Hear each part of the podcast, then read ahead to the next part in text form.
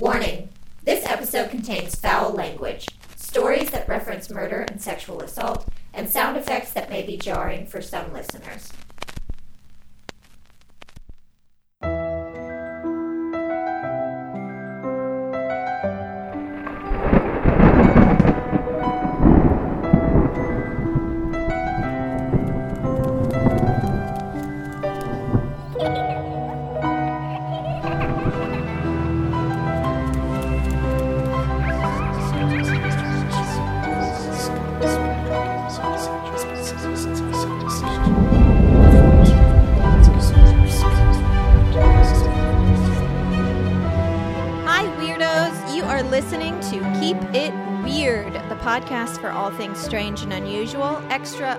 And meta terrestrial, full of ghosts and goblins, and of course, the spookiest stories. Each week, we get to hang out and chat about something weird. And this week is your all time fave episode ever. I'm calling it. I'm predicting that this is going to be an all time favorite episode. Did I just jinx us? Perhaps. But that is another thing you'll get with Keep It Weird risks. So today we are telling ghost stories.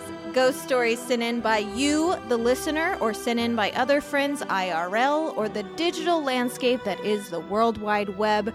We are telling stories that happen to real people. This week we've got ghosts, murders, aliens, and maybe even a phone call from the world beyond. So, as usual, throw on a pair of headphones so you can hear all of the painstaking work I put into these godforsaken episodes that are also my favorites, so please know that I'm JK. Grab your safest blanket, make sure your flashlight has new batteries, curl up, and prepare yourself for some listener ghost stories. My name is Ashley, and this is my co host, Lauren. Hello, weirdos. And for the very first time ever, as an extra special Halloween treat for you, we are joined by a guest today. These episodes are sacred to us and you, we know. But we thought if anyone was going to join us to hear some spooky stories, it's gotta be my husband, Handsome Joe. Hmm, hello. Is that your Halloween voice? Indeed. and introducing him as your husband. My hubby. He's my hubby now. We, We did love it. We it. we took the leap, everybody. We did it. My family uh, provided the uh, you know the requisite fifteen goats required to secure her hand in marriage, and uh, Right, right, right. and and and now she's my property. Yep. Yep, he owns her, folks. Yeah, Yeah. yeah, yeah, yeah. We're doing Honestly, a really good job. congrats. Yeah, Extra congrats. Thank you. Thanks, thanks everybody. Hi, hello. It's listener ghost Hi, stories. uh, I'm, it is. I'm so excited to be here, and I hope y'all don't spook me too badly. I know this is kind of a combo of like uh, scary stories to tell Joe in the dark combined with listener ghost stories. This is just well, the best. Uh, that's what I was about to say. You're lucky that I didn't make you turn all the lights off like I would do for scary stories to tell Joe in the dark. Listeners, right. I literally told them to him in the dark. We were not messing around. It was a real made spook fest. Yeah. Real, sp- real spook fest, y'all. Well, Joe, I think you're going to be even more afraid today because these are real stories. oh boy. Sorry about it. Oh, that's true. You were just telling him like scary Fiction. fiction. Mhm. Yeah, that's right. Okay. Which well, those stories are getting harder and harder and harder to find. And not because Oh. less horror stories are being written, but because so many producers and studios and executives are scouring Reddit and creepypasta and things like that for film and TV ideas, which mhm. is great because when someone that high up they can actually provide things for you like when we take stories we'll obviously get permission but we're like we can you know promote something if you like but these people are saying Right. like no i'm sorry you can't read my show because it's going to be on fx and it's like that's amazing I know that is so cool i love that for to them write something that good. Yeah, it should be put on TV and good for fucking you. yeah I like that. I like that a lot. So, before we tell the stories, just a quick reminder for y'all. It is currently Friday, October 28th for you, and you have until Monday to start really participating in our Halloween giveaways. So head to your t- head to your Instagram. Well, you do have to be on your Instagram to get to our true. Instagram. Log into your Instagram. Log into your and then go Instagram. I don't know your password. That's on you. Head to our Instagram or Facebook and like and comment on all of our horror movie posts. Tag us in all of your Halloween celebrations over the weekend in whatever way you celebrate with whoever you celebrate with. And join our Patreon at www.patreon.com slash keep it weird podcast. All of these things will get you points, and those of you that really came out and made our month spooky and awesome will be in the running for some really great prizes. The top four first place prizes will have their choice of free merch, a signed copy of the Feminine Macabre Volume 2 that features my article, or a Zoom party with me and Lauren. Hell, maybe Handsome Joe will pop in for a minute. He I won't here. pop in. I won't. That- he refuses. He refuses to pop in. I won't. Second and No, third place winners can choose from the options that are left, but please know we will never make you Zoom with us if that sounds like the worst thing that's ever happened to you. We love you. This show exists to make you happy, not anxious or stressed. But having said that, let's get anxious and stressed together with some scary Yay. stories. Lauren Hooray. is going to go first. Yes. I am kicking things off with uh, somebody who wanted to remain anonymous. Oh, wow. that Okay, was a wow. really, I guess really we'll just spooky. start over. That was a s- that was a real spooky sneeze I just did, you guys. That was the most dramatic That sneeze. sneeze. That is, you're out. You're out. You're off the show. All right, but it was a pleasure, everybody. Bye, Thank you Joe. so much for having I'll me. let you know how the stories work. Yes, please do. Oh man, you know we gave it a try having a third guest, and this is why It didn't work it. out. Um, Wait, that, I think I think I just got possessed by a ghost. Ooh. Ooh. Am I doing Am I doing this right? Am I Yeah. Am Yes, I participating yes. in the No, spook festivities? exactly- Okay. exactly what we need. It was a Cool. sleigh. Cool. Yep. Um, so we're gonna, you know, we're just gonna, we're gonna try that again, everybody. We'll try Ready? it again. Okay. Our first story comes to us from a listener who wanted to remain anonymous. Fair. Um, but it is a listener from Singapore. So Oh that's wow, exciting. love it. I know. That's Um, pretty ac- awesome. I must say, not sure where they currently live. We didn't quite get to chat about that, so could be somewhere else now, but lived in Singapore most of their life. So here we go Cool. from Anonymous. okay. They say, I used to be in the military, and the training camp bunk that we lived in was said to be haunted. Occasionally, our stuff would go missing and reappear in weird places, like under our bed or inside a bag that we had zipped up, and stuff like that. That was no big deal, you could say. It could have been human error, but there was one instance that freaked everyone out. There were plenty of witnesses, and we don't know how to explain it. It was one night after lights out, and my friend was on his phone texting his girlfriend on a phone that was absolutely forbidden to have in the bunk, but he snuck it in somehow. Most of us were drifting off to sleep and were lying on our beds, etc., and then suddenly he heard shuffling of feet coming from the hallway. So, thinking that it was our sergeant, he quickly hid his phone under his pillow, rolled over on his side, and pretended to be asleep. And to this day, what happens next chills me and everyone else who was in that bunk to the bone. While he pretended to sleep, he heard someone right behind him at the other side of his bed softly saying, Don't, Don't worry. worry, you, can, continue, to pretend to sleep. Oh, I would dismiss this as a figment of his imagination, except about five other people around him heard it as well, No. including myself. Creepier still, there was no one there. And even worse, it was the voice of a little girl that said I don't it. want to. I don't want to do this anymore.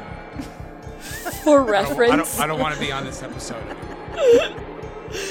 For reference, our training camp was in the middle of an island and was set up away from the main admin blocks. The island had been closed by the government for army training purposes for the past 15 years, so there were no civilians around, let alone kids. And to make matters freakier, when we came back from our weekend home leave, there was a bunch of female hair on this friend's bed, neatly bundled up, long, jet black, and under his pillow was a note that said, Remember me? Now, as I said, we were in the middle of a forest in the middle of an island, and at that point in time, there were no female recruits or personnel on the island at all. Our bunks were locked up for the weekend, and the duty sergeant had no idea that the original incident had even happened or that this hair situation happened. We never spoke about it after that night. So he knew nothing about it. It probably wasn't him messing with anybody. It still chills me to the bone just thinking about it. Yes, it could have been a prank, but if it were, it was one heck of a prank that was very complex and would have been really crazy to pull off, but I applaud anyone that was able to do it. And that being said, many Singaporean guys will tell you that this camp, Tikong, Tekong, is a place where a lot of paranormal stuff happens, and most people who have been through that camp have experienced something firsthand or know somebody who has experienced firsthand. So believe what you want. Jeez. That's some Blair Witch shit. That's creepy. That's so a creepy. bundle of hair. The Ugh. bundle of hair. I cannot. Like long black hair just bundled up and a note saying, Remember me. And I just can't imagine being in that bunk and just uh, like everyone who heard it kind of flipping around to be like, Wait, we all just experienced that, right? Like there was a little girl in here just a sec. I I just can't imagine that that moment. I feel I like if it it. was a prank, that eventually someone would have revealed themselves, right? Like, isn't Yeah, that the right, point of yeah. a prank? You'd want to take credit for it and be like, I scared the That shit me. out of you guys for like a full year. Yeah, if if the idea that you know the killer returns to the scene of the crime is true, then if I think it's kind of the same impulse, right? It's you Yeah. want to see the reaction, you want to people, you want to see them learn that it was you, or watch them Mm-hmm. figure out what's you know. Eventually, you would want that gratification. Yep. Absolutely. So I so I think that it was uh, most certainly uh, something spooktastic. Yeah. Yes. I'm just I'm just glad it was hair and not like a pile of like toenails. That'd be that'd be pretty Or Ugh, teeth. Yeah. pretty Oh, gnarly. stop Oh, it. No. Yeah, teeth. I can't. Or what oh about my God. what about what about toenails that have teeth? Stop. Okay. That's even worse. I I'm never gonna sleep again. That sounds like To- the worst thing I've ever heard in my life. Toe, toenails that have teeth and also like a little bit of hair on top of their heads. Stop. what is wrong with you? With yellow toenails that have fangs. That it's Hallow- is the it's true it's. Halloween. I'm trying to do this right. I'm an outsider. What do you want from me? I like sports. Halloween from Joe. Happy Halloween. Hi. Am I doing am I Joe's doing like, this right? want to hear something scary? My least favorite teams are in the playoffs. you guys want to hear something scary? Half of the listeners of this podcast won't be able to retire. Whoa, Joe, come on. Why'd you bring that us did down? get me good. I do have to good. share with you guys that someone related to me just had a tumor removed that had teeth and hair. That So sucks. sit with that. I Sit down with that for a while. I don't want it. I don't like that. Yeah. So that basically that means it was a tumor that was like once a twin. no, no, right? no, No. Tumors themselves can grow teeth and hair. Oh right, we talked about that. Yeah, on the it's a certain type Ugh. of tumor. But yeah, sometimes people get tumors removed that have teeth and hair, and they fi- they they can find out via I don't know DNA, like if the tumor has That like DNA, yeah, that it was a twin or something. But this was not a Well, twin. this was just a tumor. All right. Yeah, I mean, okay, so yeah, it's cool that like the tumor has uh, like teeth and hair and whatnot, but does it have a personality? you know, Is it gonna That's make what- you laugh? That's what I want to know. Is it? Do you want to grow old with it? You know, like is sh- like you, yeah, sure, you want to fuck it now, but like oh Joey, you know, like God. what is that? Am I not doing this right? Am I not doing You Halloween are- right? Am I ruining Why the are you podcast? so brought listener ghost stories to a level that we were never prepared for. This Depravity. is- Oh, all right. Okay, I'll keep it to myself. I thought I was a part of this podcast today. I'm sorry. I'll keep it to myself, everybody.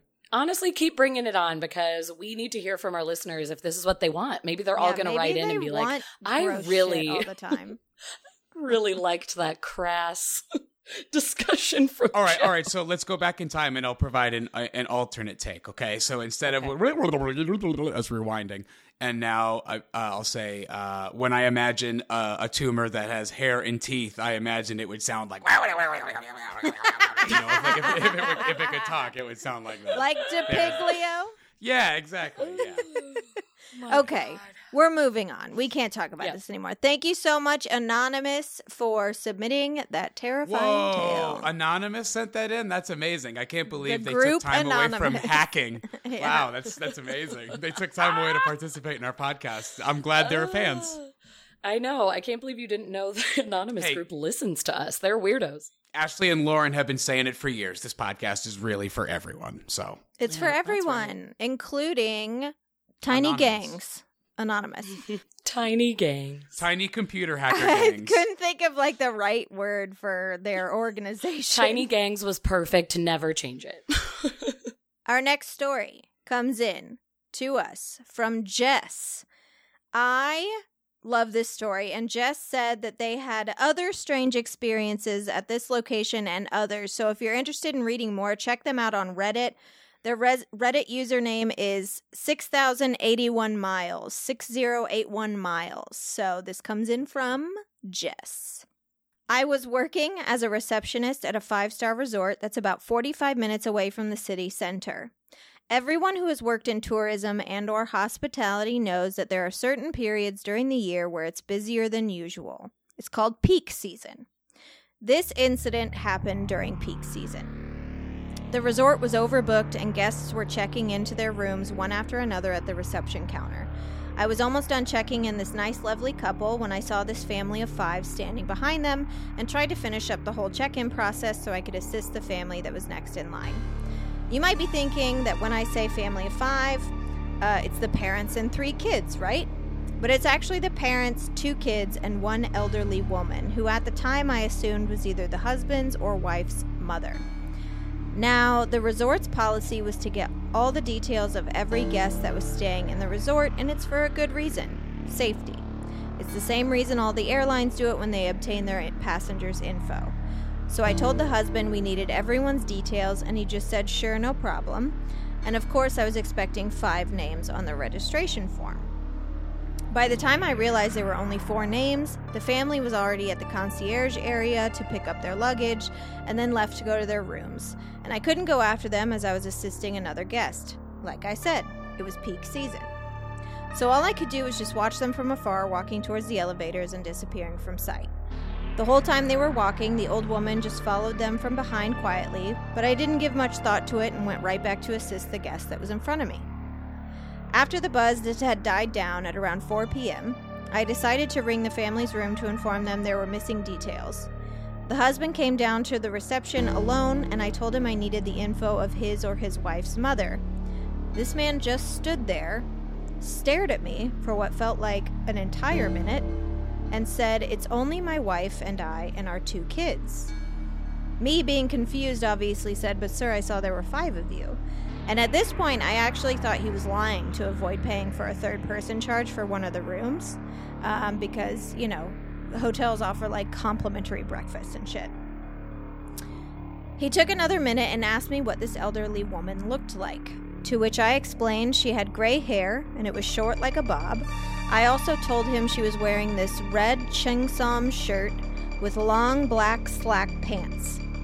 Right as I told him that, he quickly took out his phone, frantically scrolled for a few seconds, and showed me a picture of the same woman in the same clothes lying in a closed coffin that had a clear glass cover so you could still look inside.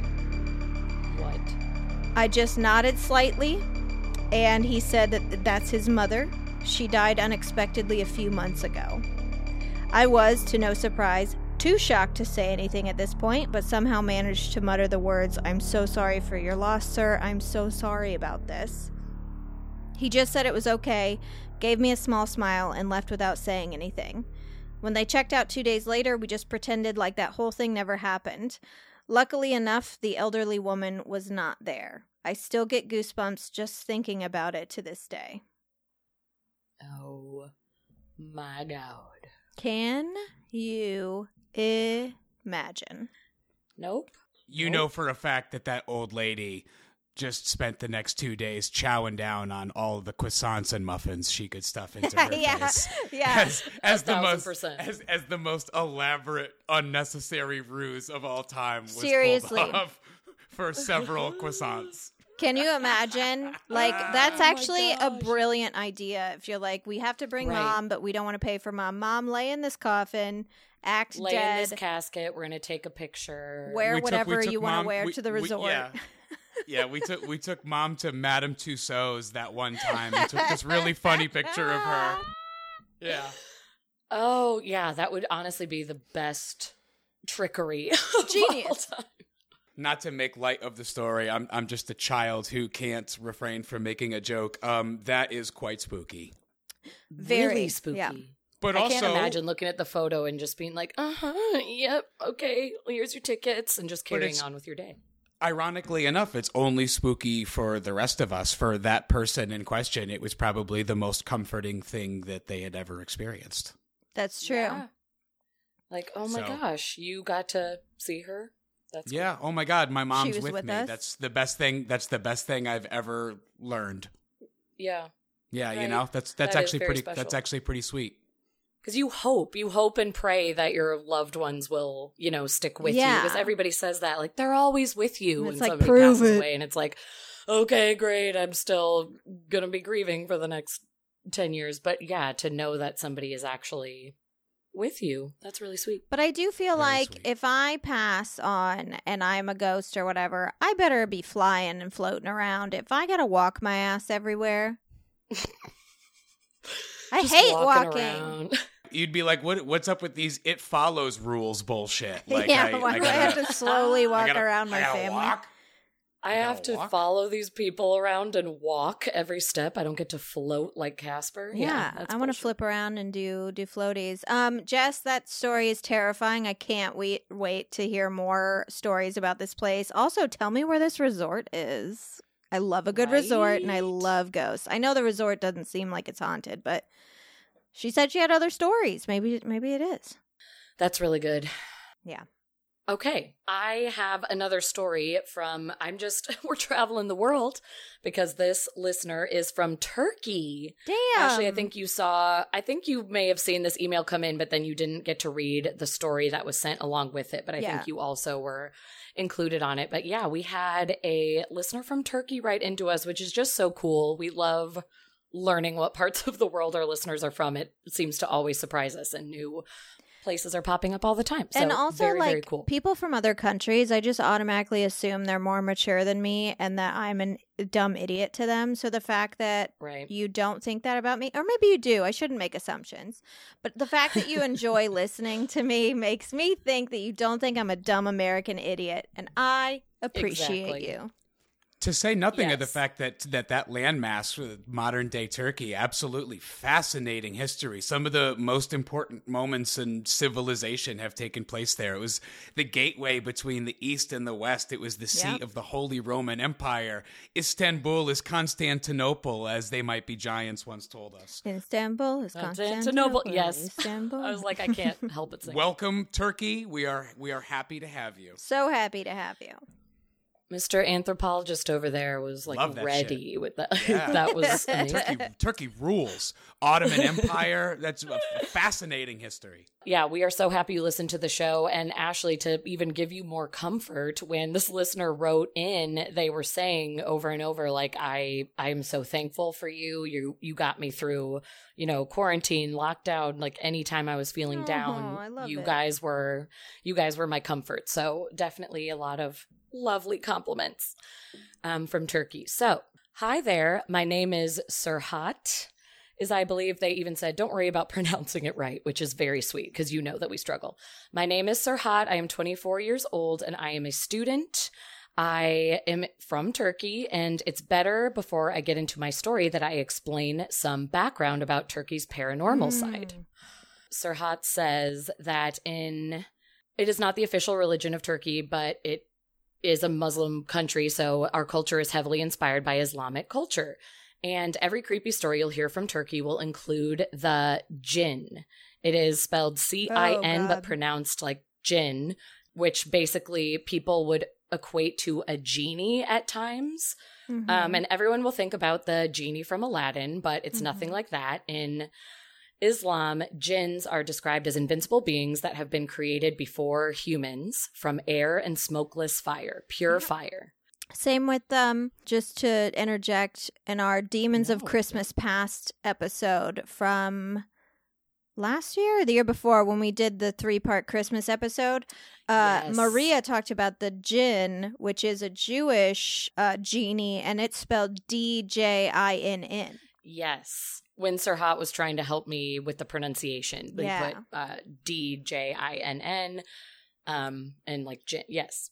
So same thing. Wow, um, and this it. is most of the lore that is surrounding you know paranormal stories. So uh, to some degree, they can be seen as like shadow people that people talk about. Um, it's really there's different versions of the story, but it is also known in Turkey that there are certain people you can call them witch doctors for lack of a better word that work with jinns and these people can bind the jinns into certain things and command them to do anything that they want. Some of them may try to help people by using the jinns for healing powers or bringing them luck or they can use jinns to hurt people commanding them to haunt the person terrify them whatever um so some people use this lore to fake others out, but some people, it is believed, can genuinely see them and use them for good. There's a lot of lore, but basically that was the backstory of the jinn. So then Serhat goes on to say, Remember when I said there are people who could possibly control the jinns? My father was kind of one of them. He was not controlling them, but he had almost constant communication with them. Yes, there was more than one, and if I remember correctly, they were a family. My family never gave me the full details of this situation, and unfortunately, I lost my father five years ago. However, I do know that before I was born, he would just start to laugh all of a sudden and tell everyone that, oh, they, quote unquote, were just making jokes for him or were talking to him, and he was communicating constantly, and he was sort of able to do some fortune telling by communicating with the jinns. I've been told that his ears would move like someone was touching them while he was doing the fortune telling. Whoa. But after I was born, he stopped fortune telling, saying it could be dangerous, and he never spoke about the jinns like he had before. I believe because of my father, I have some connection to them as well. Even when I was a child, I was seeing figures almost everywhere, every night. I had a period of time when I was in elementary school that I would wake up in the night and speak all by myself. I have no recollection of these nights. My family brushed it off as sleepwalking, and at first it made sense to me. However, after one night when I was 16 years old, I really don't think I was sleepwalking. That night, I went to bed kind of late, and middle of the night, I woke up to two men sitting in chairs that didn't exist, right beside my bed. I remember standing up in my bed and just talking to them as if I wasn't the one who was controlling my mouth or body. I was just speaking. I specifically remember them telling me, We brought all these foods. Where should we eat them? I got out of bed, I went to the kitchen, and I brought back plates and spoons. I don't even remember what happened after that. I woke up to my alarm and thought, what a fucking weird dream. But then I understood it wasn't a dream when I saw the plates and spoons sitting on my desk. I was shook to my core. To this day, I still don't remember what we talked about, but I know we spoke. And when I told my father about what happened, he sat in silence for about five minutes and then said, They don't want to tell me what they talked about with you. For all of that reason, I believe something similar was happening to me when I was little, when everyone thought I was sleepwalking. It was somewhat a scary thing that was happening in my life, but it wasn't nearly as scary as what happened just three months later, when I remember going to bed around 11 p.m. to 12 a.m. because I had school the next morning. And as soon as I put my head on my pillow, I felt a pressure as someone was sitting down slowly at the foot of the bed. I immediately got this feeling of dread all over my body. I could feel that whatever was there had malicious intent. I don't know how long I tried to ignore the pressure I was feeling, but I felt like it was hours, and I knew it wasn't going anywhere, so I tried to turn around and see what the fuck was sitting on my bed. Brave. It was a figure of a female, so brave. Oh my god. It was a figure of a female who had very long hair, almost covering my entire bed. I could not see her face, but unfortunately, I could see her mouth. And she had this smile like she fucking jumped out of a horror movie and appeared as she was leaning towards me. I was completely frozen. I couldn't move. I couldn't make a noise. After a while, I literally threw myself off of the bed and bolted to my parents' room. As soon as I entered the room, everything went black, and then suddenly, I was back in my bed facing her again. This loop of me getting in my parents' room and suddenly going back to my room happened a couple of times. Like she Oh wasn't letting me go. My God. I tried getting into my parents' room one more time, and this time I did not teleport back to my bed. I woke my parents up screaming that something is in my bed and I'm going to die of fear. And my dad went to check my room and said, There's nothing here. My mom tried to calm me down because I was shaking uncontrollably, and I slept that night with my parents. And guess what? I woke up in my bed the next morning, and my parents were acting like nothing ever happened. Whoa. Even when I told them what happened, they just looked at me with blank faces and told me I must have been dreaming. And I know 100% this wasn't a dream because I wasn't even sleeping when this female decided to appear. And I can easily tell a nightmare from a fucking time loop haunting. me and me and my mom talked about that house recently and she told me she knew some jinns were in that house. She told me she even knew which part of the house they were living in. After this horrible experience, nothing scares me anymore. I had some jinns roaming in my room. I still hear whispers in my room, and I even had one opening our house door at 3 a.m., running inside the house and busting my door open, only to stop after seeing me looking right back at it. I understand that the more I fear, the more they mess with me, so now I just act like they are not there and I turn away. Thanks for listening to me. I believe I speak for many people when I say your podcast brings so much joy to my life. Mm. Keep up with the great work and keep it weird. Wow. Okay. Here's Sir the thing. Hot. Serhat, even if that was a dream, holy shit, what a dream. Holy what moly. a fucking dream. Like that you would never forget for the rest of your life. Never. But Ever. I believe that it wasn't a dream. It's just like my potato chip dream, Joe. I'll never forget it. Oh my gosh, you're hilarious, potato trip dream. Can you elaborate? Okay, so one You've told time that on the podcast before. I I'm pretty sure I have. One time when Oh, I was little, I had a dream that a witch turned me into a potato chip. And I was in I was in a bag of other chips and then she got on a bicycle and she ran us over and she crushed me in this potato chip bag. I'm sorry It's to laugh. exactly 'cause what that was Sir probably Hot went through. terrifying. It- over the- exact Exactly. it's exactly I I've never heard stories so similar. You guys need to talk about it. Um, wow. last weekend, I don't remember hearing that. Story. our wedding weekend we rewatched Nightmare on Elm Street 4 uh the Dream Master and as soon as it started cuz I was like I know I didn't watch this movie since I was a kid cuz it gave me nightmares but as soon as it started I was like it was the potato chip nightmare was because of this movie and I pointed out the exact point when it happened I was like potato chip and um Ugh. Anyways, but back to this story. Okay. Jin, at certain points of this story, reminded me of like extraterrestrials. yeah. How so? Like just how they have like a physical, they can like physically be in an environment and like sneak in at night and mm. communicate with certain people. And then it Sure. started making me think about just mediums in general and how like Yeah. they'll literally be like, "Oh, he's telling a joke," and it's like, "What do I- you mean?" I thought of Amy immediately, Yeah. like the med, yeah, just like that medium energy saying like, "Oh, yeah, they're just they're saying something funny right now," or like, "Oh, yeah, they're they're trying to say this, but it's not coming across." And it's like, "What what are you what's happening? I need to know more." that is how this felt. His dad is just so casually like, "Yeah, yep, Oh, they're, they're saying something funny. They're just over." it's so wild. yeah. Yeah, it was they when Serhat wrote in, you know, they said, You don't have to use all of this. I know this is a long story, but I was like, I don't want to cut any of this out though, because No, this Sir, is Serhat, you so keep, keep- fascinating. you keep you keep slinging those bangers, and uh, Yeah. yeah, you, We'll you, keep you said as reading many of those. Hey, yeah, I, I'll, Yeah, I'll say fun. this: uh, Americans, you you got some catching up to do. Serhat just pulled out into the lead right here. Yeah, Get on Serhat's Turkey for the win.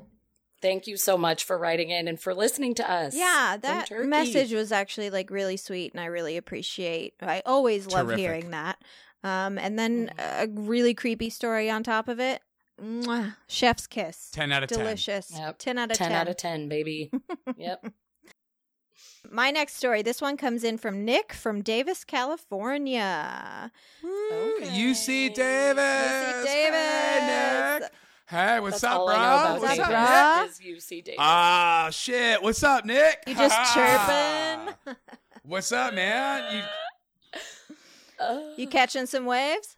This story's super are there short. waves in Davis? Where is Shh, Davis? I don't know. Listen, Lauren. Oh, Yeah. Oh, okay. I'm sorry. like Ashley knows where you where UC Davis is.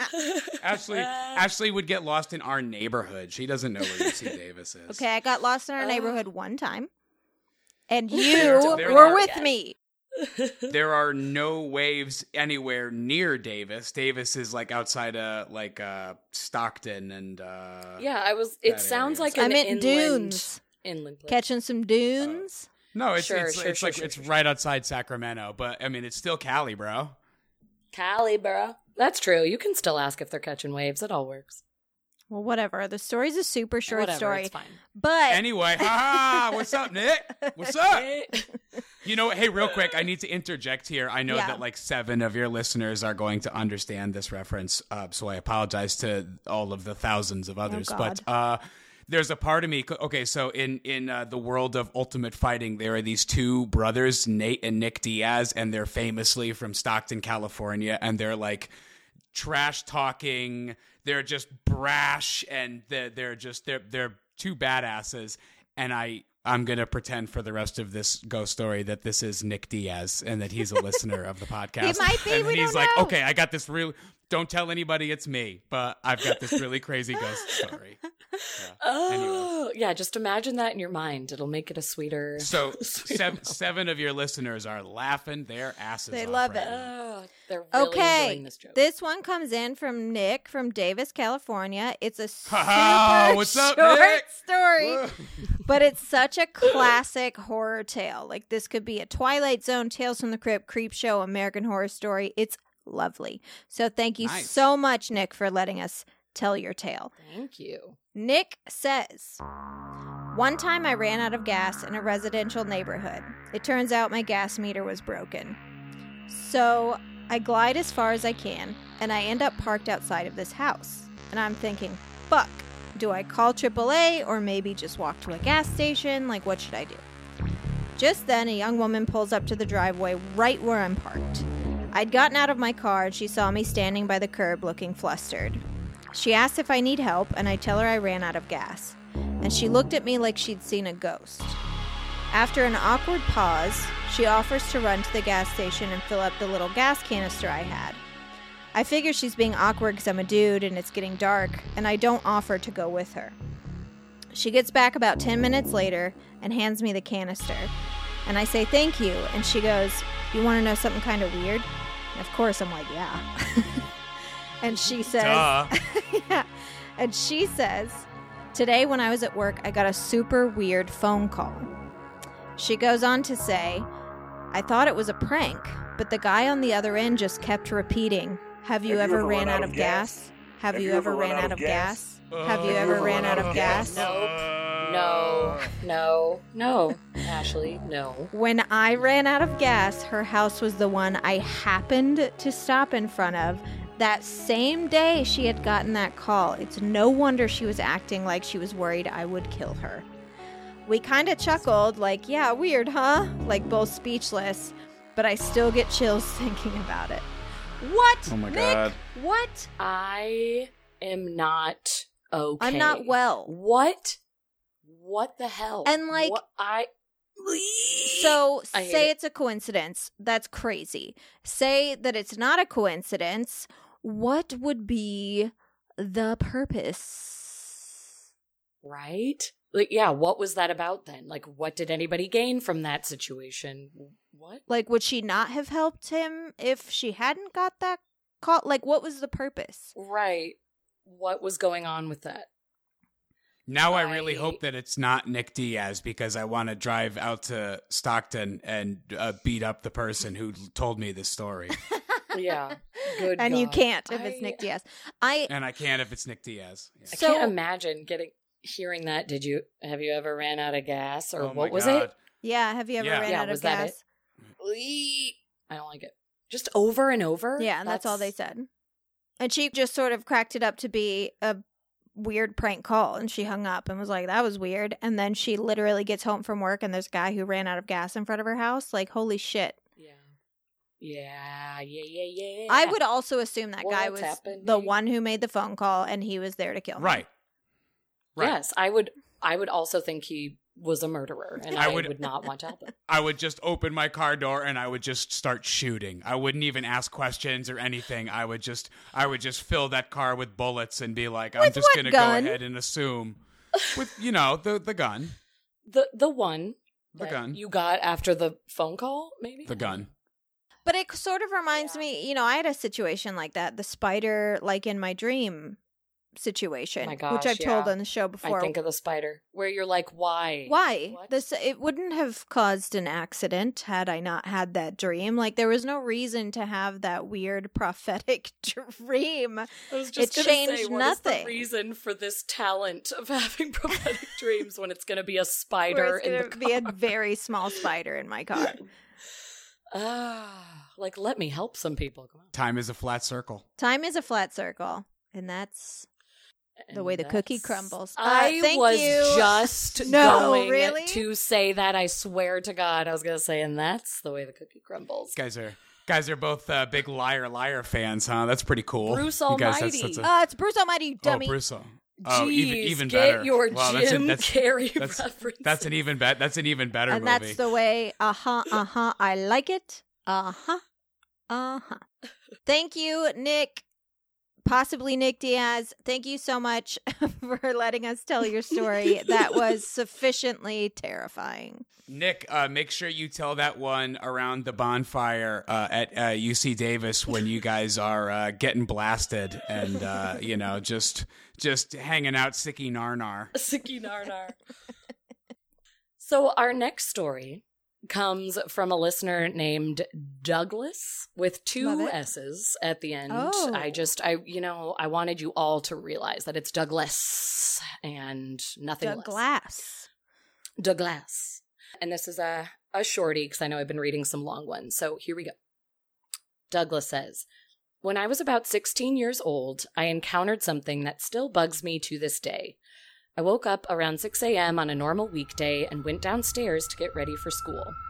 No one else in my family had woken up at this point, so I got in the shower, still sleepy, barely holding my eyes open, and after a few minutes of showering, someone tried to get in to the bathroom, and I told whoever it was that I was in the shower. I heard the handle jiggling, I heard a light tapping on the door. I said, I'm in the shower. The quote unquote person then proceeded to aggressively try to open the door. I saw the door handle going up and down like crazy, and whatever it was was knocking on the door harder and harder, louder and louder. Then, after a bunch of shaking, rattling, pushing, knocking, it suddenly stopped. I didn't think much about it, just thought it's a family member messing with me, whatever. But when I got out of the shower, I realized wait, nobody was up yet when I got in. So I went out to eat breakfast, just trying to get on with my day. And after a while, my dad came down the stairs. So I asked him if it was he who had wanted to use the bathroom earlier. He said no, and that my mom and brother were still asleep, so it could not have been them either. And even if it had been any family member, they would not have tried to open the door in that way at six in the morning. So they don't know what is going on. I still don't know how to explain it to this day. Love, a scared Swede. A scared Swede. That was how they signed it. no matter what, bad situation because Yeah. ghost, Yeah, not bad ideal. sitch. Someone broke into your house and is trying to get into a room. Bad Yes. sitch. Someone lives in your crawl space and comes out when people are sleeping. Bad sitch. No matter what it was, I'm good. not excited about it. Yeah. Even, yeah, if it had been a family member messing with him in some way, it's like, it's six in the morning. What the hell are you doing? Why are you so angry with me? Like, give me two minutes to take a shower. I, yeah. But my thought, if I were in the shower watching that door handle move, would be that a murderer or a burglar Absolutely. broke in. Yeah. So I, I think I would have just been paralyzed in fear. And the fact that he ever got out of the shower is amazing. Yeah, no, I'd still be there to this mm-hmm. day. Freezing. no Right hot now. water left. You'd be in the shower. yeah. Right now, the water has not stopped running. I probably no, I'd, I'd definitely be in there until one of my parents got up and knocked on the door I was like, "What's happening?" I'd be like, "Thank God you're here. I Yeah. someone's in the house, and I don't know Yeah. if they're dead or alive." Yep, yep, yep. Goodness. I don't like it. I don't like that they saw the doorknob move too, because it's one thing to when you're in the shower to hear something. I know a lot of times, like anytime I have like weird auditory things, it's a situation where like I'm in the shower or there's some sort of, or I'm like blow drying my hair, and I think for sure I heard Joe say my name, but he's didn't. But it it wasn't me. No. It's even worse. And take this take this uh, from a person whose hearing kind of sucks. It's even worse when you can't hear anything because you're so accustomed to missing things that people say that you just inherently second guess yourself. So I I have thought I've heard things that I haven't heard, and I have not heard things that I You should have absolutely heard. should have Yeah, heard. we were like, how did you not hear that? Yeah, so I can't. I it's uh it's tough for me to say exactly, but um Yeah. but there have definitely been times where I've been positive that I have heard something Mhm. and uh, not the case, or seen something, as in the case of working in our old living room in Los Angeles, California, and seeing something walk in front of me, and then remembering I was home alone. Yeah, I still Rough. don't like that journey Rough for stuff. you. I hated that that happened. Yeah. Not a fan. Did we ever? T- I don't. Th- I don't know if we ever talked about this on the show. Um, there was a period of time. It was mostly the last year that we lived in that apartment. Which, by the way, nothing has seemed to have followed us. I did invite whatever was there to come with us because it wasn't doing any harm. It wasn't frightening. It wasn't, it wasn't evil in any way. No, and- terrified to live there. Yeah. you know that's always just something that like like i wouldn't have done that with fucking ben but like this thing seemed to be chill so i was like we're moving we're not leaving you i know that you you know uh, supposedly you care for us you're welcome to come nothing has seemed to follow us but the last year that we lived there this would happen to joe quite often we would be laying in bed and he'd be like on his back and something would push down on his feet Mm-mm. and like to the to the point where his toes would start like pointing down because something was pushing on his feet and I'm the first person I listen to a spooky story of any kind, and my brain, at least a part of my brain, inherently goes into problem solving mode, where it's like, let me explain this away. Right. And I'd be the first person to be like, oh, it was the weight of the comforter, which, like, gradually over time with a body at rest, there is heft to the comforter. It wasn't that. It would, it was faster than that. It wasn't like it was slowly buckling under the weight of the comforter. It was like I would feel my feet move down, like they would get pushed down.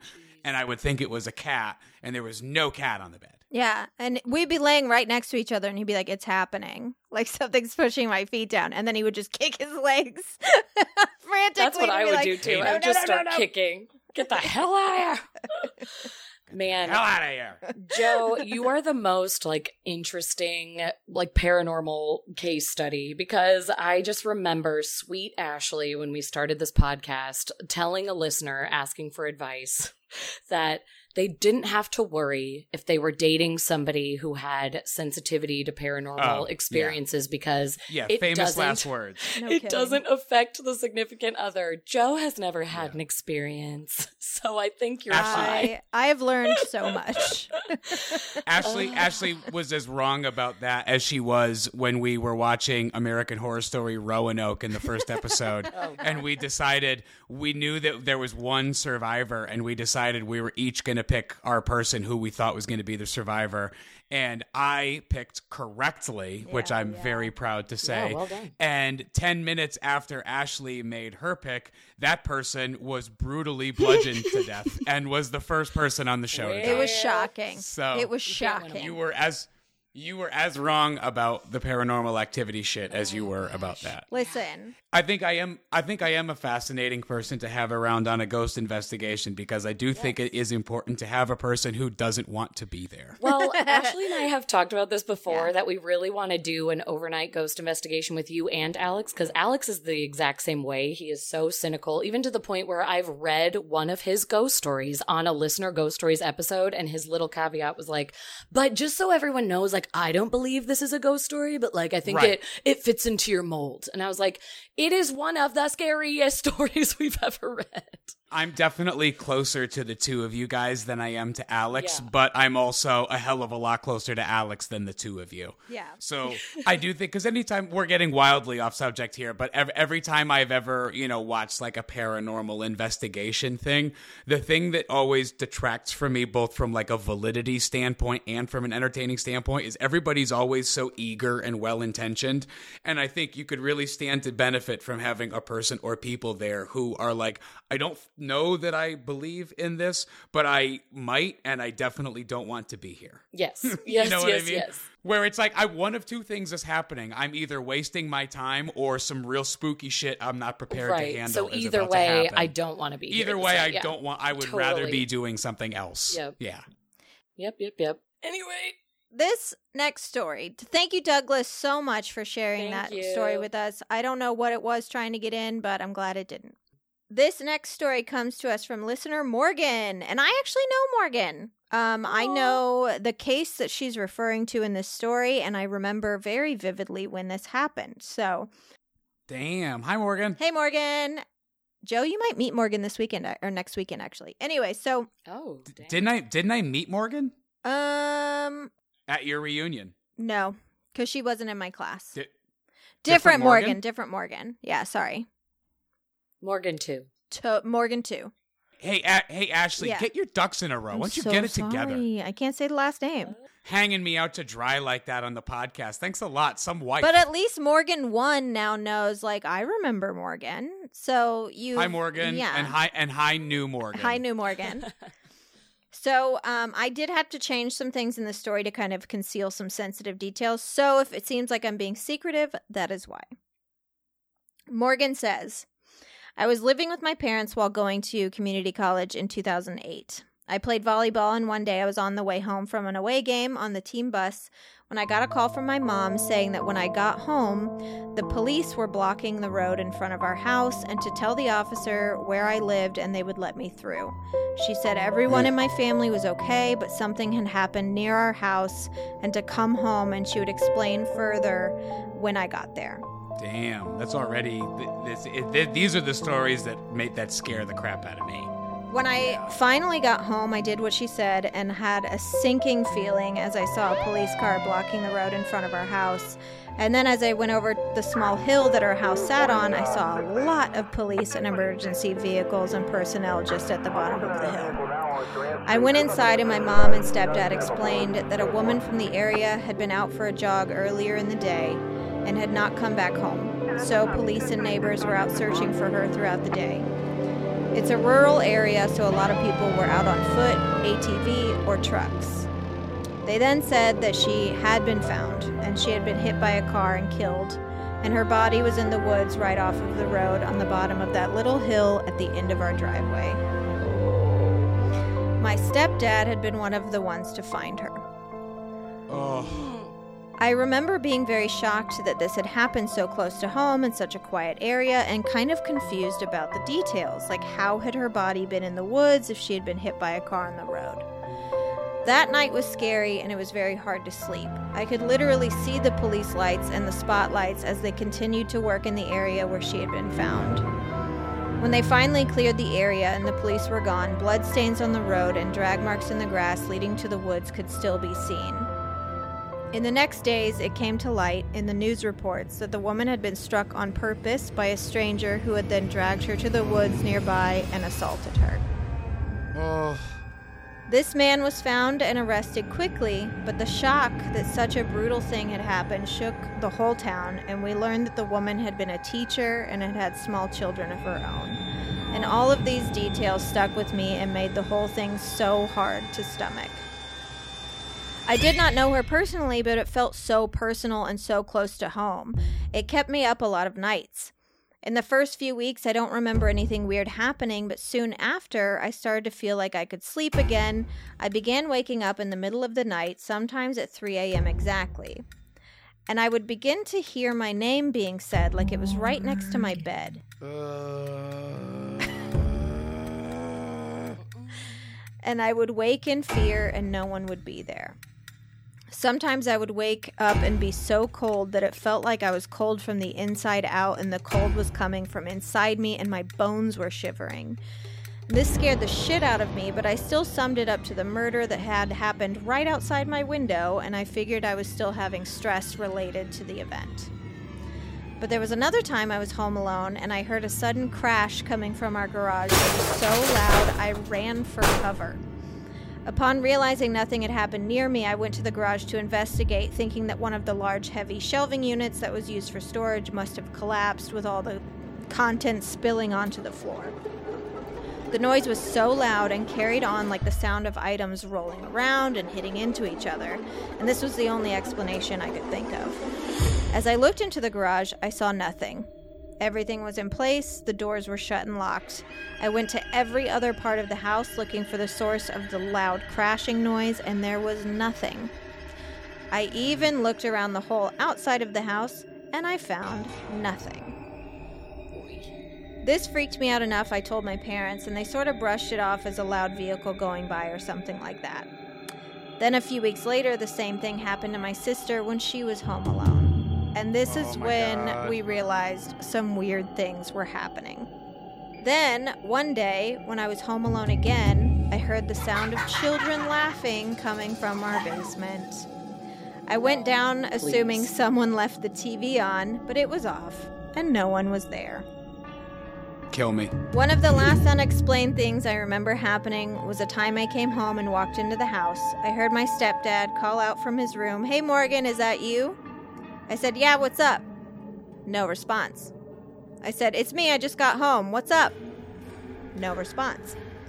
I walked to his room. I knocked on the door, wondering if everything was okay, but there was no response. And I opened the door, called his name, nothing. I looked around, no one was there. I searched the whole house and realized my car was the only one there. And I ran straight outside, got into my car, and call- called my mom. She said her and my stepdad were in the next town over, about 30 minutes away. I asked her if my little brother or sister were home, and they said no, they're both gone for the day. I told her I heard someone talk to me in the house and say my name. I was so scared, I drove to be with my parents. I did not stay at the house alone again for a very long time after that. I've put a lot of thought into these events, and I had a hard time understanding it. I thought at first it was the spirit of the woman that had been murdered there, but that just didn't sit right with me. Why would she be haunting our house? And none of these incidents seemed connected to anything I knew about her. And it was through listening to your podcast and hearing other stories that I now have the theory that it could have been the energy surrounding the traumatic events and how much it personally affected me and my family that stirred up these paranormal events, almost like poltergeist activity. Hmm. Interesting. This is the only thing that makes sense to me as nothing strange had ever happened in that house before or after those series of events, all of which happened within about six months of the murder. Isn't that wild? Wild. Holy cow. It, it's all connected. That was that was a lot. It's a lot. It feels like it's all connected. I I'm I'm t- I'm I'm tired now after yeah, I'm to just that. like I'm. Joe like, needs some I'm protein. terrified. I'm emotional. I'm feeling everything. I need to yeah, I need I need I need a, a steak and a Red Bull right now. I need to have a lay down right now. this story is important to me because I absolutely remember this happening. It took place not far at all from my home at the time as well. And it's funny because growing up, I would get so mad at my parents when they wouldn't let me walk down the street to my friend's house. And this was kind of the aha moment that was like, oh, maybe that's why they don't want me walking down the street to my friend's house. And it was like an incredibly formative moment because it really kind of made me realize this wasn't something that just happened in movies or just happened to strangers or Yeah. happened, you know, elsewhere to other. It could happen to anyone, anytime, anywhere. Yeah, Yep. absolutely. It was a huge wake up call. And as for the paranormal activity, I really think Morgan is spot on because I don't know if it's that the paranormal activity ramped up or if it was your ability to witness the paranormal activity is what had increased. yeah. Hmm. I really think that there are human states of being that can open us up to experiencing strange things, things that are happening around us all the time, but we can't or don't But you notice. see it. Yeah. And, it sort of feels um, that way that something traumatizing and close to Yeah. home happens and then this this door this portal opens up It- I don't know. Yeah, within yourself, not in your home, Yeah. but like within Right. you. Because a lot of times after people go through trauma, they find themselves to be more sensitive. I know a lot of soldiers that have experienced PTSD also. There's an increase in experiencing what they would call ghosts or like paranormal activity, and like people who are grieving um experience more paranormal activity and a lot of the times it's chalked up to like oh well you lost someone they're here around you and it's like well maybe Right. it's that you are experiencing this extreme grief that you're able to notice things you maybe didn't notice before Yeah. Your eyes have been opened said. in a different way.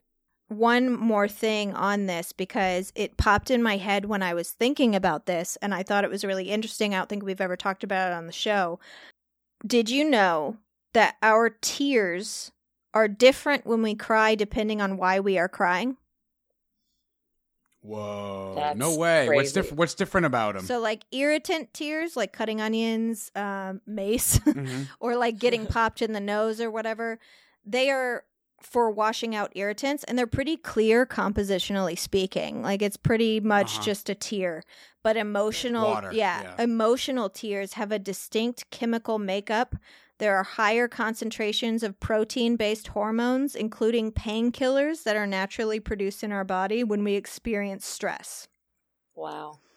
So if you took tears from your body from like a month long of crying, depending on the situation, the tears are literally have diff- different chemicals in them when you are angry crying than when you are grieving and crying because your body is incredible and it's it, it does this totally on its own all the time most people don't even know about it that it exists and I think it's crazy to think that our brain isn't also functioning differently when we are at different emotional highs and lows. Yeah. Yeah, very true. So true. Well said, honey. My wife is so smart. I'm She's so brilliant. smart. Brilliant. Yeah. Yeah, that is so wild that our tears are different. Oh my goodness. Yeah. With- My tears are different from everybody's. My tears are are, are real fighty. I got real fighty You got real, tears. real, real ang- I got- angry tears. I got yeah. My tears have little fists that come out of them and punch things. and they go, why I oughta. Why, yeah, you oughta. And they go, "I'm not angry. I'm raising my voice for emphasis, which is perfectly legitimate." That's what they say. His tears are looking for fisticuffs. They're saying, "Why do you always think I'm angry? I just can't believe the Red Sox traded Mookie Betts." That's what Okay. All right. Well, thank you, Morgan, all right. for sharing Thank that you, story. Morgan. Thanks, Morgan. It That was, was uh, real important to Really me. So thank you. cool, really crazy, spooky, sad, all the things. Yeah. Every emotion. It was a roller coaster of emotion. That was Uh, yeah, that was quite a story. went on Thank quite you, a ride. Okay, this is my last story that I have here today. Um, going a little different from the ghost or what we what we think are ghosts. Obviously, that that's a deeper conversation. But um, yeah, this story is a little different, but very spooky and bizarre. Uh, this person also wanted to remain anonymous, Okay. and they said. Several years ago, I was driving home from a late wedding DJ gig. I was driving south on a major interstate which was relatively empty at 2:30 a.m. or so. At one point in the narrows of the road, the retaining walls on each side get very high as the highway snakes underneath overpasses. Out of nowhere, a young woman jumped down from the retaining wall onto the highway and directly in oh. front of my car. Oh, I hit the brakes hard. I came to a complete stop and nearly slammed into her. She looked up, ran to my passenger door, and got in looking terrified. she looked between 16 and 20 years old. I'd have kicked her right in the fucking face. I know. I Joey. yeah. I was like sorry to have like a little sidebar. The way he just casually is like she got in, and I Yeah. like, uh, but I get, I, and then I what? get what's going on. This is a this is a woman in distress, and I rational brain me would be like, "Let me help you," but instead, a woman jumped off the overpass of a freeway and got in my car. I'd flip around sideways and I'd start kicking both my feet like a little kid, you know, just like, Yeah. "Ah, get out of here! Get out of here! Get out of my car!" Yeah, I feel like it would just be like fight or flight instincts of like nope, nope, nope, nope, nope, nope. Like Yeah. I but I think he was a little bit in shock. He didn't have enough time to lock his doors, you know, whatever it may be. But Right. yes, I, I I was with you on that. I was like, "Oh, are we just going to brush over that?" So, she looked up, ran to my passenger door, and she got in looking terrified. She looked between 16 and 20 years old, long blonde hair, and her clothes looked a little dirty. Not like she had been living on the street dirty, but like she'd fallen down a few times. I just need to call my mom, she said. I tried to calm her down and began moving back down the highway, and behind me, about 50 feet, I see another figure jump down onto the highway out of my Oh, rear shit. view window. I didn't mention this to her, and she didn't look back or see the other person. I didn't want to rattle her even more. So I just turned around, I sped up, and I went about four or five exits south. And she just kept saying over and over, I just need to call my mom. This was before most people had cell phones, so I told her I would take her to one of the 24 hour grocery stores and she could call her mom from there. I asked if she needed money for a payphone, what was wrong, etc., but she said nothing other than I need to just call my mom. I pulled up to the grocery store and I stopped. She got out quickly, but not running, and ducked into the grocery store. She didn't say a word to me or even look back.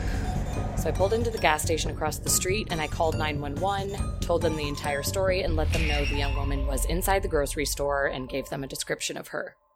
I have no idea what happened. Oh I don't know why she did that, what happened to her, who the figure behind us on the highway was, nothing. I couldn't find anything.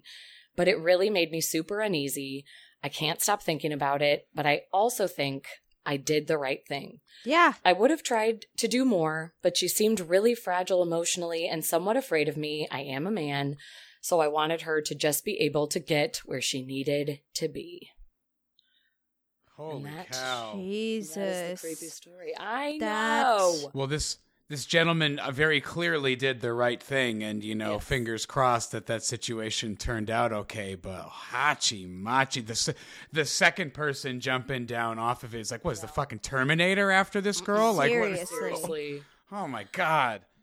And it, that's the thing is it's like, yeah, the person getting into your car, it's like you're terrified, you're rattled, you're shocked this is happening, but then to turn around and see somebody else just jumped off and may have now malicious intent for the person that's in your car, it's just like I think my instinct would and be like, okay, and we're just now? gonna go. Oh. Here we go. Yeah. Oh my and God. yourself.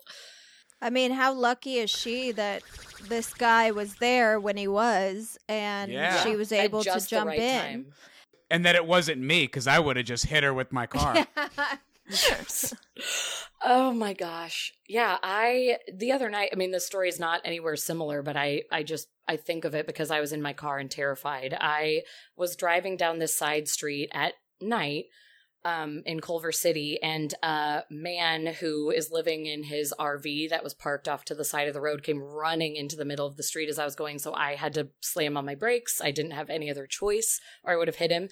And he was just pounding on the front of my hood saying like someone ran over my cat someone ran over my cat so i shakily and terrifiedly like was able to lock my door because i didn't know what this guy was going to do but cracked my window the tiniest bit to be like what where is your cat? What are you talking about? Like as if i could possibly help him and he just kept going they hit my cat they fucking hit my cat. Are you gonna come hit my cat too? And then he just started banging on the hood of my car and then oh on like my the god. sides on the passenger's side. And then i quickly realized like oh okay i don't think there's a in a cat. I don't see one anywhere. Like this is yeah. And then i just went into like full panic of i want to drive off but i also don't want like this to become a hit and run situation and be arrested for manslaughter. And he's like right next to my car so i had to wait until he made like just enough space between himself and the car and then i finally like jetted off and have never driven faster down the road. But i like once I got to a safe spot, I was headed to my friend's house. I just like pulled off on the side of the road and cried and like let my body just like shake out the fear. 'Cause even though nothing happened, it's just like when somebody no, something happened.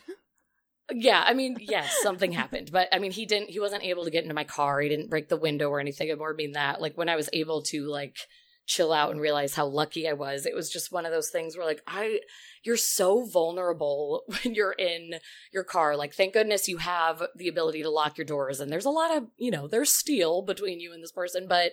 I've also seen videos and things online, which it's my own fault for going down these rabbit holes, but like of people who wait for somebody to come down a dark road and they try to flag them down and say I have a flat tire only to, you know, steal their Attack car them, or yeah. abduct them or yeah, and I that was just my immediate thought the second he started banging on the hood of my car I was like, "Oh, I'm on a dark road. No one else is here. I've opened myself up to this and it just this story hit close to home when he was No talking about it. As I was like, this literally just happened to me two nights ago. So I just wanted to share my personal tale and to be vigilant out there and trust no one.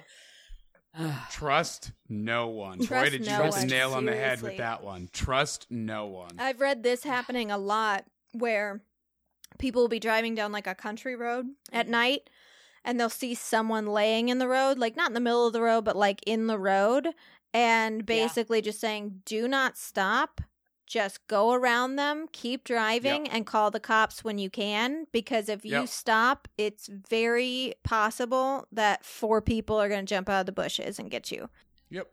Yep, Just yep, yep, yep, yep. call yep. the cops. Somebody will be waiting. Trust no one. Trust no one. Don't even trust the cops. Don't trust Yeah, me. Don't even that's- trust me.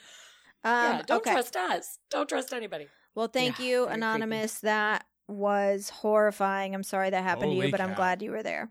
hmm Yes. Okay, Joe, I saved this story for last, and this one's for you. Oh, great. This story was sent in anonymously, but the listener said we could credit the story to Heather, and they did say that I could say it took place in Spokane, Washington. So thank you, Heather. And just so we can do this for Heather, it's Spokane. Oh, Spokane, Washington. So There you go. Thank you, Heather from Spokane, for allowing us to share this experience. And this is another one where I changed some details here and there, so I apologize if it doesn't flow in parts. But Heather says, Dear Joe, I'm just kidding. Heather says, Oh my God. oh my god. My junior year in college, I had a strange experience. First, a few details that might be important. My dorm room was attached to my roommate's so that I had to go out hers to get to the bathroom or the hallway. She was a light sleeper, but I wasn't the type to be out late, so it didn't matter. I had two operations in my life at that time and discovered that while under anesthesia, I would actually wake up briefly towards the end before I was supposed to. So both surgeries they had, they would wake up before they were supposed to. Eee. I also don't heal very fast. For example, if I get a mosquito bite, I got to deal with it for at least a month. Okay? So, one night I had the most vivid dream of my life. I woke up briefly somewhere else, and then I went right back to sleep. In this dream, I looked left, I looked right, and then I passed back out, just like if I was in surgery. I was on a hospital gurney, slightly inclined, facing the wall. There was an ambient noise behind me, and the echoes suggested it was a very large room. There was nothing sinister about the noises. On either side of me was a row of empty hospital gurneys. At my feet, just to my right, two people were having a conversation sitting on a bench against the wall. One was a person in a dark suit. The other was. I don't know what it was. It was small, and I saw its hands, which appeared to have darker grayish skin. They were speaking together so animated and excited, like two old friends who hadn't seen each other in years, and they didn't even notice me wake up. I didn't recognize the dialogue. Though I don't speak other languages, I can still usually recognize them when I hear them. This language was totally unrecognizable, yet the person in the suit was fluent. I went back to sleep. In the morning, I said, Self, that was a messed up dream, and I went to go shower. As I passed my roommate, who was still in bed, she asked me, Where did you go last night? I thought that was odd. I told her I didn't leave, and she said that I walked out at like 1 a.m., and she didn't know when I came back. I didn't argue with her. I just said something to the effect of, like, oh, I must have gone to the bathroom. I, I've been sleeping really badly. Anyway, after my shower, I started to put my makeup on, and I noticed something on my face. I leaned closer, and I couldn't believe what I saw. There were two perfectly parallel lines, impossibly thin, impossibly perfect. There was some clear, hard gel on the top, and that's what I had felt. There was no blood. My own hair was thicker than the width of the cuts, yet I could see down into my skin a little ways. Oh, Oh gosh. This was 1996. I had never seen anything like this. These days, I would say it was a laser cut topped with liquid band aid, but neither of those things were prevalent in those days. I didn't know what it could be. I said, okay, there's an explanation. I slept on a staple or a paperclip. I do homework in my bed all the time. So I went and scoured my pillow for anything sharp, and I found nothing. So I got my sewing needle, I got a staple from some homework, I got a paperclip, and I held them up to my face to see if anything was thin enough to make these cuts. I even pricked myself with the needle, and immediately there was blood. All of these things were thicker than these laser thin cuts. I determined that nothing in my room could have made the cuts. I didn't have an X-Acto knife in my possession, but I'm almost positive that would have been too thick too. I skipped my first class as I tried to figure out what to do. I kept obsessively feeling my face all day in awe of the perfection of what was there and how it could have come to be there. Before you ask if I took a picture of it, there were only two people on campus that I knew that were rich enough to have a digital camera, which would mean that I would have to borrow a friend's camera because I didn't have my own, which meant I would have to explain myself to a friend and possibly the photo shop when the pictures came back. Who would I even give the photos to? Who would I even contact? And what would I tell them? So, after hours of mental debate sitting on the edge of my bed, I gave up thinking about it. I finished my classes for the day. I sat on the edge of my bed into the night, debating, unsure of what to do. And in the wee hours of the morning, I woke up. I had fallen asleep. The cuts were gone, completely healed, no trace of even a scar. How? I was disturbed for a few days, but I eventually forgot all about it. A few years after graduating, I decided I was going to have some dental work done, and I went to two different offices to get quotes. They both took a full facial x ray. I had long since forgotten my crazy dream and the cuts until I sat down across from the first x ray technician and pointed to a strange thing showing up just above my teeth. I pointed to the almost square image above my teeth and asked what that was. It's just an x ray anomaly. He didn't seem bothered by it. I figured that meant there was some damage or irregularity with the x ray plates, and I let it go. Then I went to the second dentist, who was an orthodontist, and had another x ray done. You guessed it, the square was there in the exact same place. This time, I didn't try to make polite small talk or beat around the bush. I pointed to the square and said, What is that? This time the tech looked at me funny and said, It's an x ray anomaly. She then leaned closer to me and whispered, We see them all the time, in a way that gave me goosebumps. I didn't know what else to say, so I said, Nothing. Could it be that whatever negatives or plates or whatever they used for an x ray were damaged in exactly the same spot in the exact same shape? Maybe, I guess, I don't know much about x rays. After this, I did reflect on my situation, and I don't feel freaked out. But I do think there might be something in my face put there by somebody else. And here's what I know we do this all the time to other species. We chase them in helicopters, we shoot at them with tranquilizer darts, we take their rectal temperature, we take blood samples, we stamp radio tags in their ears with no regard to if it hurts or the trauma of the event or if their furry buddies will ostracize them later because they have something funky on their ear. In my situation, I was clearly well cared for, if it really happened at all. Someone was there as some kind of representative on my behalf. I was handled in such a way that if I didn't have a weird metabolism, I wouldn't have known what even happened. I never once felt pain. My cut healed instantly. If this is some kind of research driven radio tag for the purposes of data collection or preservation of habitat or species like we would do, then they did it with far more regard for me than we have for other species on our own planet. Wow. Strangely, I'm okay with all of this. I think it might just be science. I don't think it's nefarious or evil. I do wish my consent had been asked first, but I suppose it's hard to ask for consent when you're not even supposed to exist. Whoa. So That was awesome. Uh, What the hell happened? Awesome. Yeah. I'll tell you what happened. You got abducted by aliens, baby, and the Men in Yeah, Black was did. there too. That's exactly what happened. That's Abduction. Awesome. Something was implanted in your face. I knew you'd love that, Joe. I saved it for you at the end because I just knew that would be your favorite. that really was for Joe. Hmm It's funny because I, I and even the the sign off at the end there. Um, remind me who sent that in. Uh, anonymous, but they said we can call her Heather. Heather. Heather in Spokane. Okay, so as far as this story is concerned, I loved the the take because the whole time I'm thinking like, oh, that's a that's a Men in Black dude, you know, that's like that's a collusion.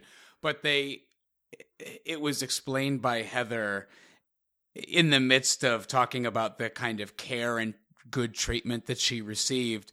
I like to think that it's some kind of like human union representative Yeah. who like legal who like some like bureaucratic stooge who like legally has to be there for supervisory purposes as Yeah. part of the uh, Great Interstellar Act of 1974 at all abductions. One human representative from this government agency must be there to ensure that all union bylaws and guidelines are followed. And Well, and I that's- also love that she was like, they were talking like they were old friends. Like, I just imagine this Yeah. Men in Black and this alien being like, Tom!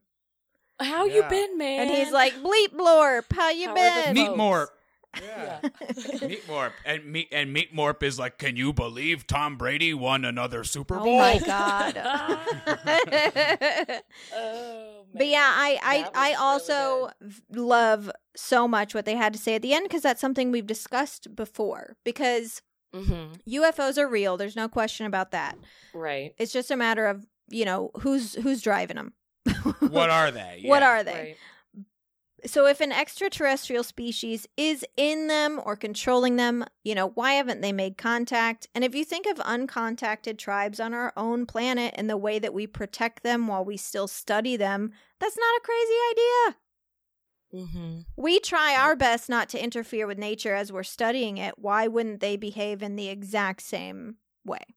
The only little bit of comfort that I, am deriving in this sick, sad world today is the idea that we are basically like one giant interplanetary game preserve and that we are being very carefully monitored and watched over. You know, like we've talked on the podcast about all of the different uh, UFO technology over like nuclear silos during the Cold War and stuff. And disabling them. Yeah, it's it's it's nice it to think that maybe we do have some uh, like uh, bumpers up, like at a bowling alley, so you can't actually throw a gutter ball. You know, like we can go all the way to the left or we can go all the way to the right, but we're never actually going to go into the gutter. Yeah. You know, I mean, I so hope. hopefully that's the case yeah, Yeah, fingers, crossed. crossed. fingers crossed, man. because it sure feels like we're in the gutter. So Yeah. Yep, yep, It sure yep. feels it's like hard we're a not gutter to ball. believe that. Uh huh. I'm feeling real gutterball right now, guys. Well, that is all the time we have this week for Keep It Weird. Thank you all so much for listening to our show week after week. And for those of you that are participating in our Halloween festivities, thank you. You truly are making our October a much more festive month as the world still heals from the last few years, making all festivities seem a little more dull and sad. So, you still have plenty of time to bombard us on social media at Keep It Weirdcast with comments, likes, and tags, or join our Patreon at www.patreon.com slash Keep It Weird Podcast to be in the running for some really cool giveaways. Uh, we usually take the first week of November to suss out the winners and stuff, so hopefully by next weekend we'll be contacting those of you who won. Also, next week's episode is technically another Halloween gift. Myself and my BFF from childhood, Natalie, who is our guest for our food episodes, will be doing a paranormal investigation of my childhood home. And Joe might freaking join. wait. Joey, will you join for a little bit? Joey is uh, currently uh, in the middle of deliberation. Okay. subject, All right, so. that's fair. Okay. Well, anyways, I hope to have it out on Friday, November 4th, but those episodes do take a lot of work as well, so it's possible that it's a little late. But it's coming, I promise. Your Halloween present is coming. So, uh, thank you as well, Joey, for joining us today. We loved having you and you. creeping you out with our stories. Such a blast. Oh, such good stories today and always always so fun to chat with you lovely gals. Oh, wow. He's We so love sweet. it.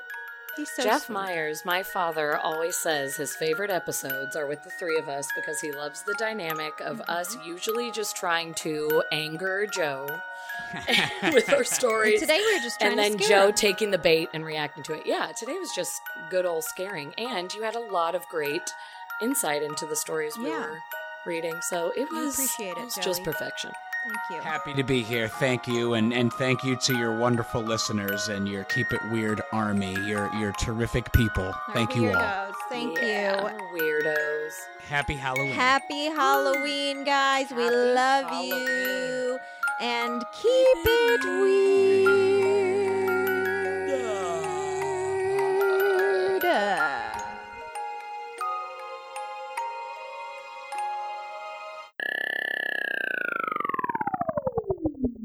Happy Halloween, weirdos. Keep it weird.